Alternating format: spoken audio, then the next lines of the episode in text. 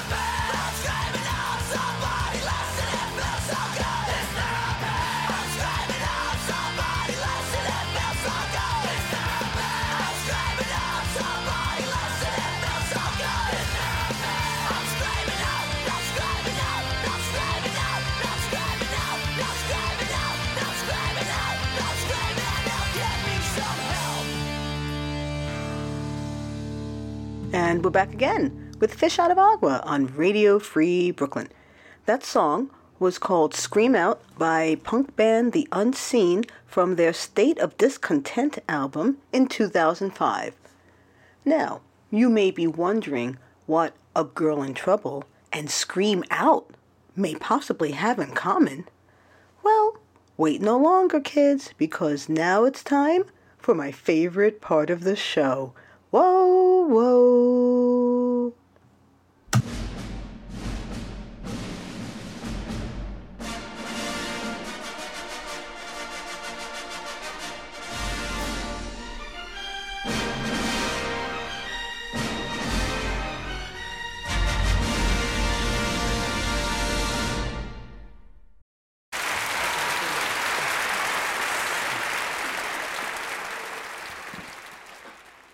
Everybody, welcome to Fish Out of Agua's Guest Artist of the Week! Woohoo! More stories behind the stories of people, artists, whose narratives have traditionally been discarded, dismissed, or devalued.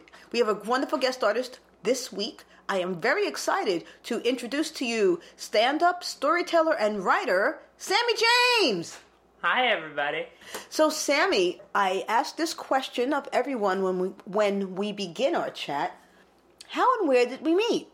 Ah, so we met at a storytelling show at the Tank in Manhattan um, called You Roar, I Roar. Oh, Becca Beverage's show. That's right. Yeah, that was a great show. Yeah, And I, I think I'd seen you um, before and I'd heard your name a bunch, but that was the first time that um, we performed together or, like, you know, actually met and got to speak to each other. Yeah, in the same room. So, how long have you been doing storytelling? Um, let's see.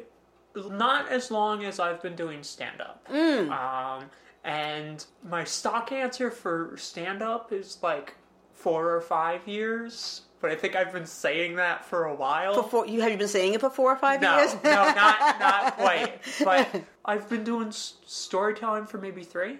Hmm. And it's um, I've had so many hiatuses in my career for like multiple reasons that like, if it's how long I've been doing them uh, all together, yeah, um, yeah, stand up five years, storytelling maybe four, four or three.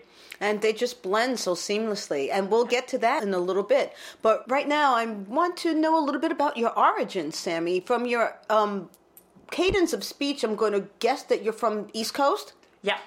so where were you born where are you from Ah, I was born in Central Jersey, and I still live in Central Jersey. so you're a jersey girl Yeah. what town um, it's called Edison.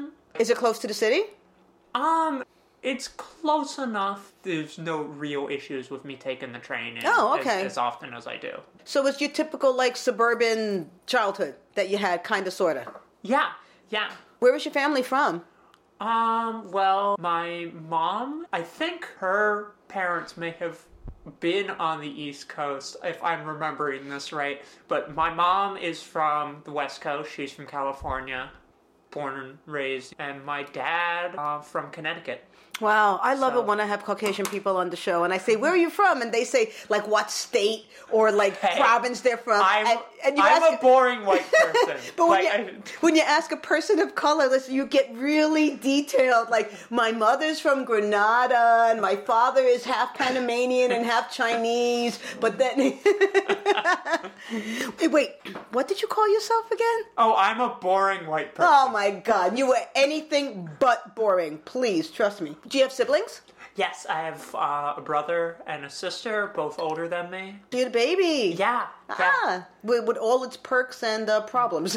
every Yeah. every birth order that has problem. child. So, did you come from a education or artistic oriented family? I don't know if it if I'd say oriented, but it was absolutely any artistic interest was encouraged. Were either of your parents like hobby artists or any other like members of your extended Uh, well, family? my, my dad is actually a potter, really? and he's done that Wow. for years. Um, I think I might have been like ten when he when he started that, and his So he has like a studio, like in his Yeah. house, like with a kiln and everything. yeah, yeah, he has a wheel, he has a kiln. So is his house and everybody's house filled with all his wonderful creations? Yeah, no, we all have we all have his pots somewhere. wow, that's so amazing. Does he show them at like those little art fairs? He does some craft shows. He does art sales. Um, he's displayed them at our local library. Wow, so he's an artist. No, no, abs- absolutely. Yeah, he's absolutely yeah. an artist. I mean, what does he do for for money? Uh, well, my dad is currently retired. Oh, okay. Oh, so he has all the Yeah, time no, to make all the art. He he he spends time with his dog and makes pots. Oh my God, what a great life! Wow. How about your mom? Um, she has always had artistic interests, I, I think, and especially literary. And both both of my parents are huge, huge avid readers. Like I'm amazed. Like I read a lot, but my mom seems to read three books a week almost. It, it seems. And she, she encouraged my writing uh, when I was younger. Are you the only sibling that pers- that's pursuing an artistic career?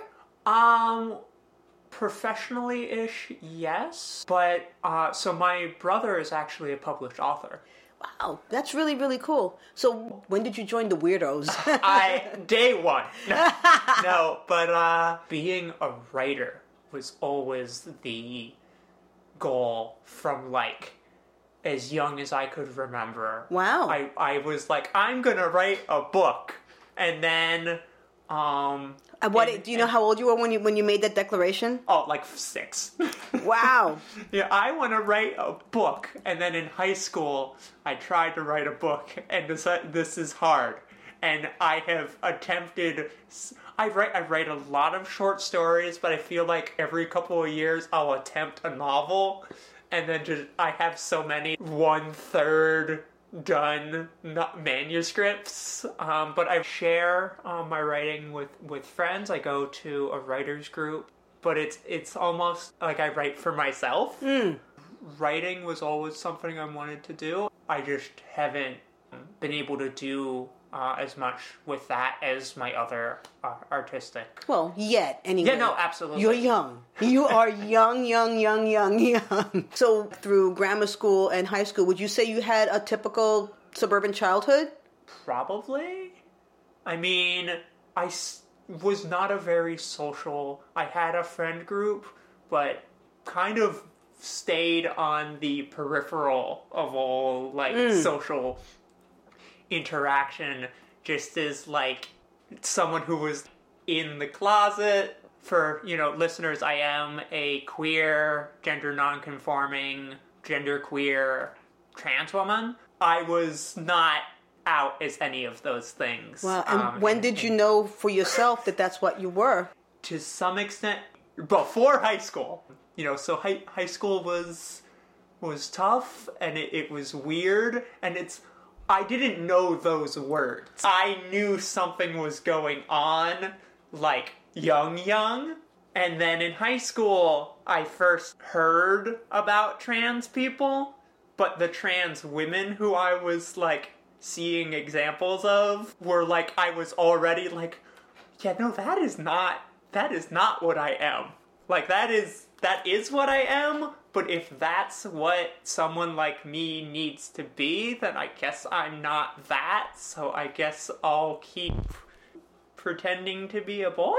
Also, I, I was an athlete. Not in school, but I was a martial artist um, almost my entire life. Pretty much my entire life Wow. until I came out. Which discipline? It was karate. Wow. But I was essentially um, training for MMA. You really? And that was Oh my that God. was honestly other than right. I had like there were like four career paths that kind of like stand up um was always going to be something that like I'd like to do that. That you know, I'd like to try that, but I I had like these career paths in my head that I you know was convinced I'm going to do one of these. I'm going to be a writer, I'm going to be a teacher, I'm going to be a vet, or I'm going to be a professional fighter. Wow. And wow. When no, still no. Which part of that was a hundred percent interest? I grew, you know, I had grown up, you know, in the martial arts. I loved it, and I was good at it. But part of that was a absolutely part of me being like, okay, if I do that, that is guaranteeing I can, I will never say this thing to someone. Yeah. you know it was i'm gonna i'm gonna do this because yeah i like this but that is also a guarantee that that thing will never be said You know, in an alternate life, you would have been the fiercest friggin' MMA fighter. You would have been the one, like, Yeah, you would have been the most brutal one. I really, I, I could see that Hell, killer instinct. I mean, and that was hmm. no one. No one wanted to spar me. Oh, there's a- there's a- well, because I was so angry. and you, there's a wolf behind your eyes. I was so I was so angry growing up that I got I got like told I had to leave the you know martial arts studio a bunch of times growing up because it's just like okay you need to either calm down you need to either go you know lighter or you need to go home So you were like trying to kill people. I mean, yeah, because I was just, I was so full of rage as a kid that, like, it would be bottled up and I would, you know, just hold it in all day and then I would go to karate class and I would kick someone in the ribs. Oh my! and of course you're a kid, so you don't have any any tools Yeah. for filtering. You you're just Yeah. like I hurt. Let me get rid of the hurt. Mm-hmm. So, were your parents and siblings aware of all this turmoil going on inside you? Uh, And if so, were they helpful? they, I hope. you know, in high school, it was, I think that by the time puberty hit, you know, because that's when it became something that, like, I couldn't deal with. As a kid, as a little kid, I knew something was going on, but it didn't matter. Because I was just like, well, I'm not a boy. But, you know, I, and it was so much this thing that, and it feels ridiculous to me as an adult to look back on. But of course it's not. And of course a little kid is going to think this. But I'm like, okay, everyone thinks I'm a boy, but when I start puberty, I'm going to get what I'm supposed to. Oh my and it was then like tw- like 12 I kind of was just like, okay, this is in middle school. I was a wreck, and I th- I didn't know how to talk about any of this. Um, and I think that my the fact that I was in turmoil for some parts of my life because it was kind of like 12 and 13 turmoil 14 and 15 deep in the closet kind of oh, outwardly you know pleasant person and then 16 to 18 turmoil. And i think that my my family and my parents and friends of mine absolutely could tell something was going on and would try to talk like what's going on? And i'd say i'm fine. Oh, because like i'm like i don't know how to talk how to say this to you. And you know and i tell my mom you know i, I tell people when i came out because I, I came out in my early 20s i said you know I've known the whole time. And when I came out, I succumbed to pressure and I was tried to be very feminine when I transitioned and, you know, started all, all of those things. But it just wasn't something I could keep up. It was this honeymoon period, this wonderful period, until it felt as much like a lie as when I pretended to be a boy. But I would tell my mom when I when I came out, this is what I'm dealing with was so confusing. If I had been straight, if I had been straight, if I had been attracted to men or been super feminine, I'd have come out immediately. But because I had these other things to to like confuse me, it wasn't till my 20s that I saw I'm like, oh, there are queer trans women? And I forget names, but the first time I saw a but like a masculine presenting trans woman was like a little while after I came out. I'm like, oh my god, I'm not the only one. it was kind of it was freeing. Oh, someone's already done this. Well, the hardest thing for anyone who's the other, yeah. for anyone who's considered the other, the hardest thing is realizing that or finding out that no, you're not alone. Yeah. Because when you're very, very young, you don't have the tools for that type of reflection. So Yeah. you just think, I'm I'm weird or Yeah. in worst case scenarios, I'm bad. And sometimes that'll lead someone Yeah. to like to, to abuse substances and stuff. Yeah, And no, and I mean, I I had a drinking problem. Yeah, and I mean it. I'm lucky enough that I do consider myself six years sober uh, at this point because I was lucky enough to be able to stop drinking before it totally hit rock bottom. wow, good for you. But a hundred, a hundred percent, it was. I would have a bad day, and I would immediately look for something. Well, because you want to numb it, you want to Yeah. numb the pain. No, I, I, I, th- I think any any person that has any type of empathy or compassion will has gone through something where they felt like they needed to get numb. yeah, I cut that out, and I don't use any um, substances. Um, tea. Yeah, yeah, yeah, yeah. You know, I- Clink. a lot of prescription drugs. So, are, are you good with your parents and your siblings? Everybody's good with you. Uh, You're in a good place with everybody. I- I think- people were accepting and absolutely loving. Oh. absolutely it was definitely it was definitely you know it was rocky when i came out but i i feel very lucky and privileged um to have the family uh, Yeah, no, the support is that- is that- like that that's I like have. There was definite confusion. I think my sister might have been the only one who wasn't completely confused. You know, my mom, she wasn't as confused when she realized that queer trans women are a thing, but she was like, you know, I maybe saw signs, but you always liked girls. So- And I'm just like, yeah, yeah. But, you know, I, f- I feel like I had to come out and, and be, have that feminine period in order to be myself. Just like I couldn't really start having real relationships until after I came out.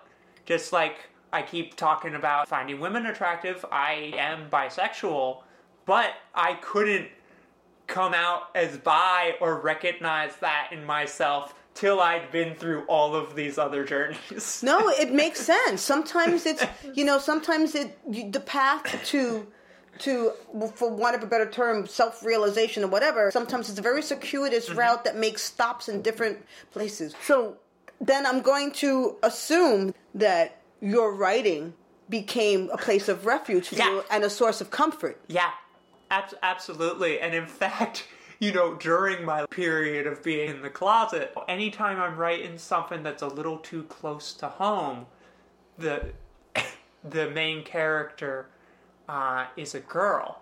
And I, I think it's because it need you know it like puts this distance, and then I would then years later I'm like no no that's it wasn't for distance it was because that's what it was. So you were you were working out on the page what Yeah. you really couldn't work out in your mind or your life. Yeah, absolutely. Did you take that to college with you? By college, all of this like potential that I had built from high school was kind of wasted. I feel like because I just I was not a good college student. I was lost. You know, attempted a bunch of things, but you know, and I I got the um, veterinary assistant certification.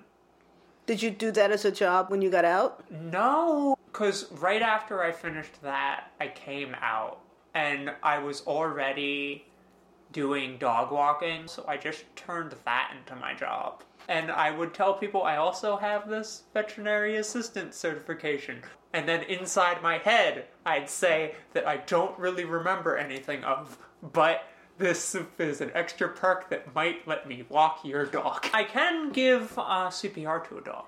Wow, I, I do still remember that, I think. that's that's an amazing skill. That's probably not a good thing to amend with, I think. oh yeah, right, right. Well, you know, we can cut out the I think. Yeah, well, and I know. So, I know how to give CPR to a dog and to give CPR to a cat. But the thing is, one you do one way and one you do another way, and I don't remember which is which. oh my gosh, so, So there's a I can either save your cat or kill your cat. Oh my god. And I, I continued with that until I couldn't do that anymore. I got sick. I have a kind of nervous system disorder. The nerves in my arms and legs and the like pathways to the spine don't always communicate that well, so I walk with a cane about 70% of the time now. When it started, it was 30% of the time.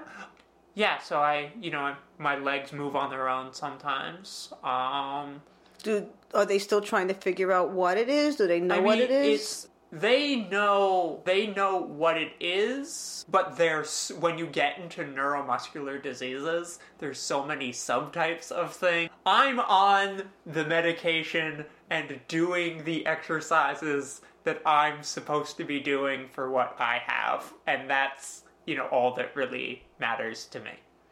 God, do you ever like do you ever like throw your fist at the sky and say "Rah!" my my illness gets fr- gets frustrating sometimes, but honestly, um, it's I feel like most of the time I'm like I got this.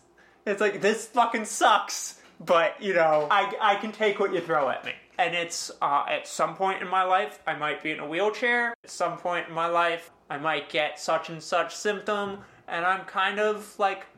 Okay, I'll deal with that when it happens. Right. I'll figure it out. because it's might. I've I Yeah. have figured so many things out. I can figure another thing out. Meanwhile, she's looking up at my ceiling. I mean, it's just that you know, Yeah. for someone so young, Sammy, you have basically gone through like the lifetime of someone that's 117. It- Has it made you an old soul? you know, I've had people say this to me. Really? And I've I've had someone tell me, "Oh, you've been around a couple times." Well, because- It's like they just stop and like, "You've been around a couple times." Wow, wow, and yeah, You You- know, you're- but- you're- but, you're a uh, fighter. There but a- absolutely, I get frustrated, and I've, oh, I I get angry, and I'm, you know, I'm a mess, uh, you know, sometimes. You know, I said this earlier, and I'm going to say it again. There is a wolf behind your eyes.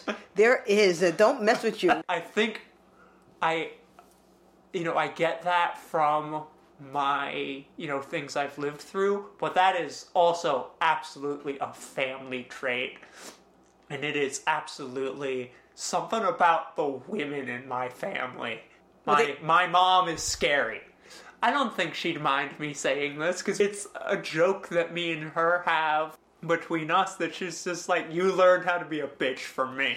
Oh my God, that is funny. You know, because it's you don't mess with my mom, you don't mess with my sister, and I, I guess you don't mess with me. It is rare that I let my anger show, but no, I am I I've scared some people. I want to backtrack a little bit and get Sure. back to your writing. So, well, well, college was just like still turmoil for you because you were still figuring Yeah. stuff out. Were you Yeah. writing this whole time? yeah, and in fact, um, so I usually tell people that I've done stand up for five years, but I actually first tried stand up uh, when I was 21, Oh, okay. and I did that for a year and a half. In New Jersey, in your town, Yeah, like yeah. just like those little clubs and Yeah. stuff around there. Yep. And then I disappeared for two years. Was that when you became ill? Well, no, that was when I came out. Also, I I always wanted to come back to stand up, but I was so like I don't want to be a trans comic. I don't want to talk about this on stage. And then years later, I went back to stand up. Um, I do queer material. I do tall material. do all these things. Um, Tall material. oh, hey, it, there's a lot of it. I believe it. I know, but There's- there's petite material too. I know, ab- absolutely. Yeah, so stand up for five years, um, but I've I've been doing trans material for three of it. So when did you start performing regularly, and how did you come about storytelling? Um, so I I'd say I, I started getting back into stand up um five years ago. Um every, every once in a while and then Was there a tipping point that made you decide to do it again and like really pursue? I couldn't not. Like I just it was just, I'd been bitten by the bug and it was it was getting at me. And every once in a while I'd go to this queer open mic um, in a nearby town and I'd do stand up there. And I was just and then I was kind of like you know what? I got I gotta just do this. I gotta do this. Yeah. Did you- did- five you know for five years since then I've I've I've been doing it and it was maybe um, three years ago that I did my first storytelling show. Wow. Wow. And did you feel at home when you were doing stand? Did you feel like that was like this is where I belong? Yeah, there is some version of myself that just comes out on stage. Just I'm a I'm good at a conversation. I'm not good at a party. But something goes through another transformation as soon as I step on stage. I I am another person who is doing you know i don't want to say that's what i'm supposed to be doing because i don't know that that's true but that's definitely something that i i'm super comfortable with So that's that's interesting because so many people have the fear of being in front of a crowd, and you're just like, give me the crowd. uh, i'm my fear is being in the crowd Ah, I, I am such a, I am such an introvert. I'm great in a one-on-one conversation, but any me before any show I've I've ever done, me before any set or story, I'm just quiet, sitting in the corner by myself. If someone wants to talk to me, I'll have a conversation, but that's just So once you started doing it again, again, Yeah. you you expanded from Jersey into yeah. the city. And it was also it was when I started doing stand up again, I didn't want to see people who knew that person. Even though like that person never really got successful at stand up, but even like now, I've absolutely run into people who I knew as that person. If someone were to come up to me and want to talk about it, I'd do it, but you know, Yeah, but- it, and it- it hasn't happened. right and like and why would you Yeah. you right i mean you know all people go through all different kinds of changes in their own way during their maturing years and even Yeah. still when you're mature Yeah. so you Yeah. know sometimes like like that's not the defining point Yeah. of you so why talk about it Yes, that was eight years ago that I, f- I first did an open mic, but I don't remember any of the jokes that I did as that person. I don't remember any of it. My memory of anything like previously is so scattered because it was a defense mechanism. I dissociated for so much of my you know, life before coming out. what was the first storytelling show that you saw Oh, that I saw. Yeah, I I I want to I want to know like what was the tipping point that you went to a storytelling show and you were like, hmm, I can do this. This is probably the moth. Yeah. Yeah, I can't remember when or where. I think I I think I actually heard a moth story slam. Oh right, because they have the podcast and the Yeah. radio hour now. Yeah, yeah, yeah, yeah, yeah. I love storytelling. Like I love stand up, but like, there's like two different energies that I br- that I bring. I feel like, and I I I intermingle the two. I think I definitely my stand up has stories in it, and my storytelling has punchlines in it. But I, I do think that there is like a diverging energy um, for like the, that I bring to the two different shows. Expand upon that a little bit. So how is Sammy the stand-up different than Sammy the storyteller? You brought it up. I know. Oh, I know I did. Oh, I know I did. Ah, I. Is is it kind of like the martial arts thing? Are you like more for the juggler when you're a, when you're a stand-up and wanting to like be You know, I I actually think that it's the opposite of what you'd think it would be, because I think that I'm more soft-spoken and like um subdued at, in stand-up, and I think that I I bring like a louder energy to my storytelling. That's really cool because Maybe. you would think that it would be the I know, opposite. absolutely. Like most people, with most stand-ups that do storytelling, their kinder, gentler side is in the story, and their wolf is in, in the stand-up. I, I I- at least that's how it's felt recently. You know, because I think in the past week I've done a storytelling show and two stand-up shows, and it was definitely I felt I kind of felt that. do you ever do storytelling and stand-up in the same night? Yeah, yeah. Wow. And I mean, I feel like I I feel like either way I'm doing both on stage. Yes. You know. So do what? But what adjustments, performance-wise or mentally, do you need to make? I'm, I'm interested because I know so many stand-ups that do storytelling and both well, Yeah. and Yeah. Mm-hmm. the skill sets are similar but different. Yeah, and I I don't treat them that different, but I do think that and the way I'm saying this might not be how I mean it, but I don't prepare as thoroughly for storytelling. I think that I have a much looser preparation for for storytelling. But like for stand up, I need a set list in my back pocket. For storytelling, if I have something in my back pocket, it's like tell the cat story. You know, I don't have a cat story, but there's a random oh, example. Oh man, I was all ready to hear I'm cat sure story. I have a cat story. Cats love me. That's the story. Yes, they do. I can attest to that. When you do your storytelling, do you write your stories out first, or do you compose them in your head? They're mostly in my head. Have you put any of them on paper? Yes. Are you thinking about maybe doing some longer form stories going forward? Maybe perhaps a solo show? Has that? been Mm-hmm. I've, I've done a solo show. You have? Yes. Oh, when was it and what was it and why did I miss it? Um, so I did last year. I performed it three times. It was "It's Nice to Feel Wanted," and there there was definitely some stand up in it, but that was essentially the story of that I just talked to you about about my journey uh, through internalized transphobia and getting this illness and just becoming com- comfortable with who I am. Where did you do it? Was it like I- part of a I festival? Did it? Uh, I think all three were at the tank. First one was part of this um, monthly series that was happening there, and the other two were part of the um, Queer Fest and Story Fest. Ah, yes. I did it. I did my solo show as the same as part of the same fest I met you at. Right, Story Fest. Yes. Right, but okay, now I don't feel so bad that I didn't see it because I didn't really know you yet. Yeah. Woo, but now I have no excuse.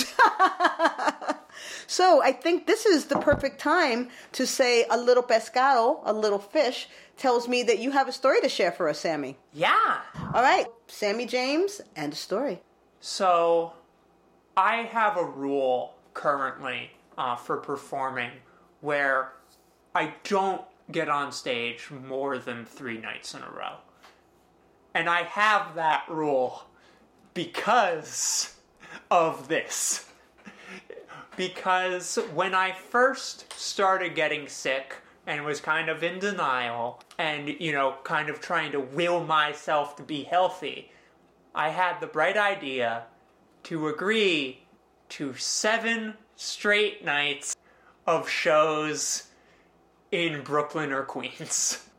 Uh, I come from Jersey, so I had was trying to think of how I would get um, to all of these shows and wasn't really looking forward to the prospect of walking to the train station, taking the train, getting off at Penn Station, taking the subway to to Astoria, taking it to Bushwick, taking it to Park Slope.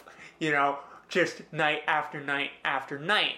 And also, the day before this schedule, this hectic schedule, I was called by my dog's vet to tell me that she had to be brought back in because she needed one more heartworm treatment.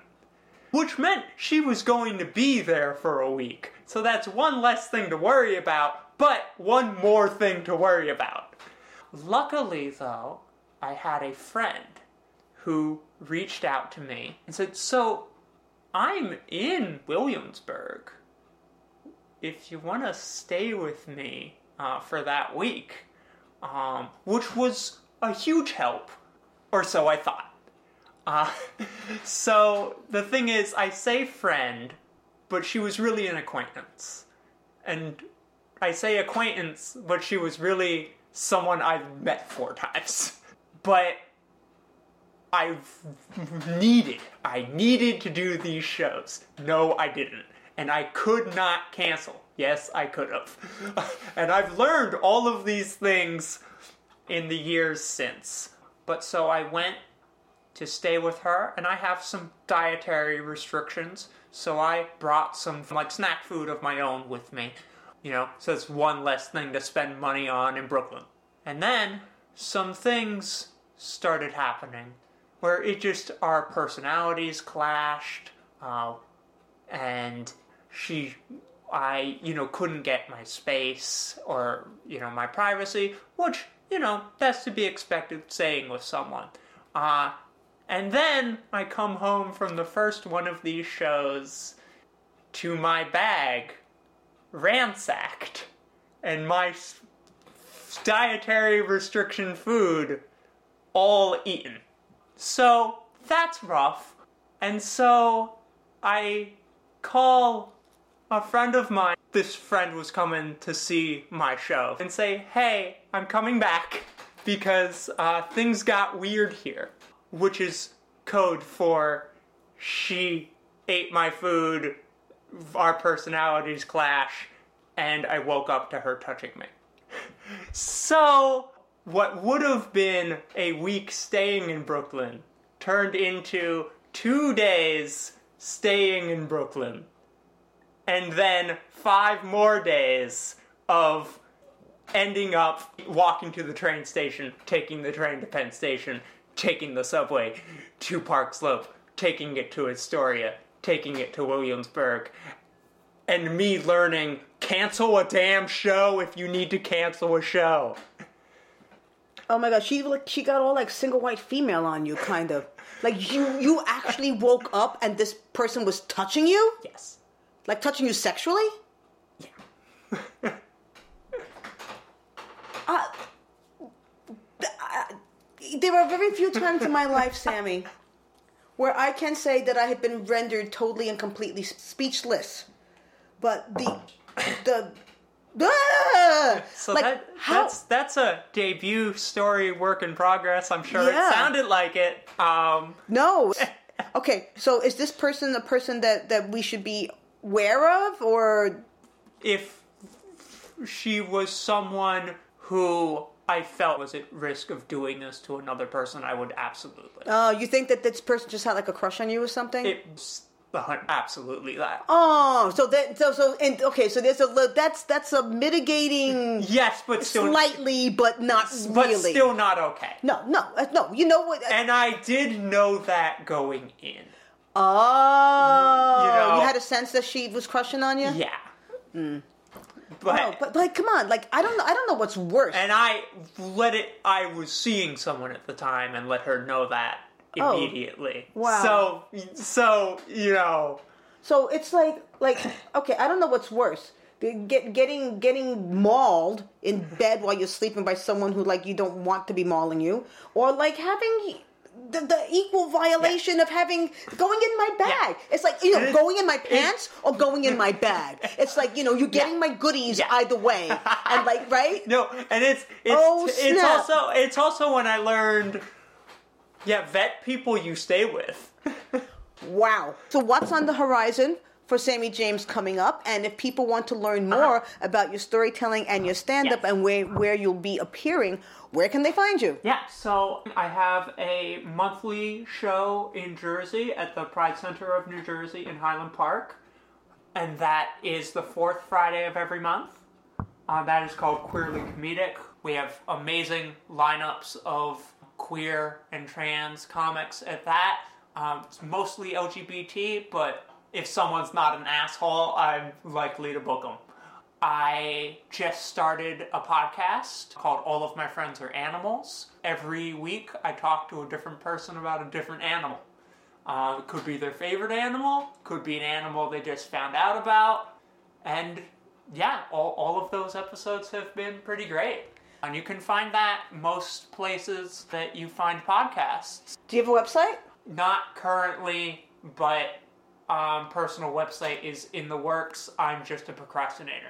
Uh, Facebook, Twitter, IG. Uh, yeah, uh, I have all of those things. Facebook is the only one that I update that regularly, but you can find all of those are, I'm pretty sure, at Sammy Sam James. Okay. Well, you are an old soul because most people as young as you are all about the IG and the Twitter. I ju- it's, like only us, I ha- us I Gen have- X on, I on have Facebook. them. I I have them. I ma- have had Twitter for years. I made my first tweet six months ago. Oh God, you know, I, and I have an Instagram that has n- never been used. I found out something about Twitter recently, and I didn't really know this. That to Mm-hmm. excel at it, to be good at it, to get any traction with it, it's volume. It's Yeah. like you have to Yeah. be on it freaking constantly. Yeah, and, I it's like I just I I don't. no, me either. me, you, you and me both. All right. Like her on Facebook because you can, because you can't follow her on Twitter and, and IG. I mean, you waiting. you can, but it'll be like three months in between tweets. So I asked this question of everyone when we get towards the end of our chat. Okay. So Sammy, if you had any words of advice, warning, or encouragement Okay. for a child or person who is maybe going through a similar situation as you did when you were very young, Okay. or so anyone who feels constrained by their either environment or circumstances and knows Mm-hmm. that there's so much more to them that they could offer Yeah. but they're not sure how Yeah. to get to that place what would you tell this person You know, I f- think "You Are Not Alone" seems kind of cliche to me, um, but that would definitely be part of it. And I think any kid just should be reminded and told that they're valid, whatever they're dealing with. Um, just, you know, you're valid and you have something to give. If you have a talent or something that you aren't sure about, it might surprise you how well that is received by others. And just keep going. I know I had to say that to myself a lot growing up. And I mean, ki- I don't know, kid, kids are so- something I care deeply about. wow i said earlier that i sense that you have a wolf behind your eyes but now i can see you have also a wolf's heart giant and compassionate and full of I just want to give you a hug. Oh, so thank you so much for being on Fish Out of Water, Yeah, th- Sammy. thank you so much for having me. Hug on the air. We always end with a hug on the air. Woohoo!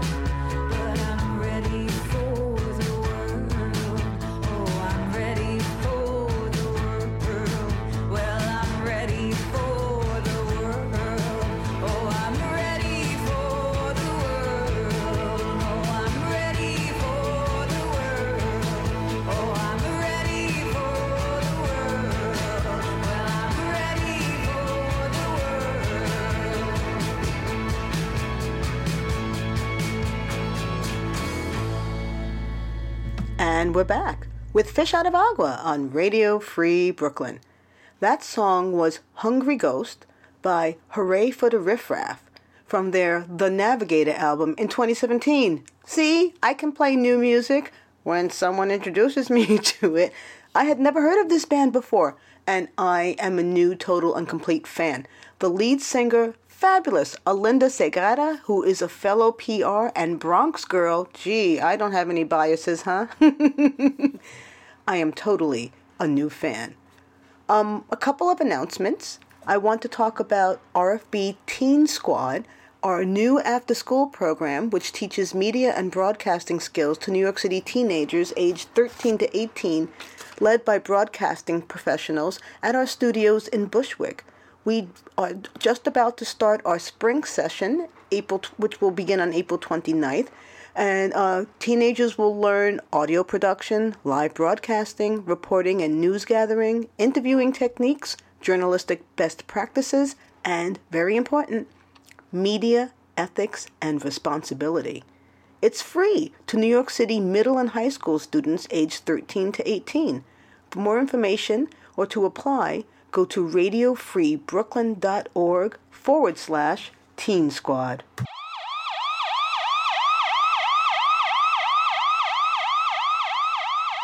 Nothing to be alarmed about here, kids. I just wanted to alert you all to the fact that Radio Free Brooklyn does have a newsletter, a monthly newsletter called Radio Free Brooklyn. And if you had received it last month, you would have learned all about the Teen Squad program and how we were on Fox 5 and so much more. So just go to radiofreebrooklyn.org and look for the tab that says newsletter and sign up. Well, kids, that's our show. You have been listening once again to Fish Out of Agua on Radio Free Brooklyn. We're closing with the last of Sammy's song picks, Here Comes the Sun from the Beatles. Stay tuned for Brooklyn Bandstand next, and we'll see you next week. Woohoo!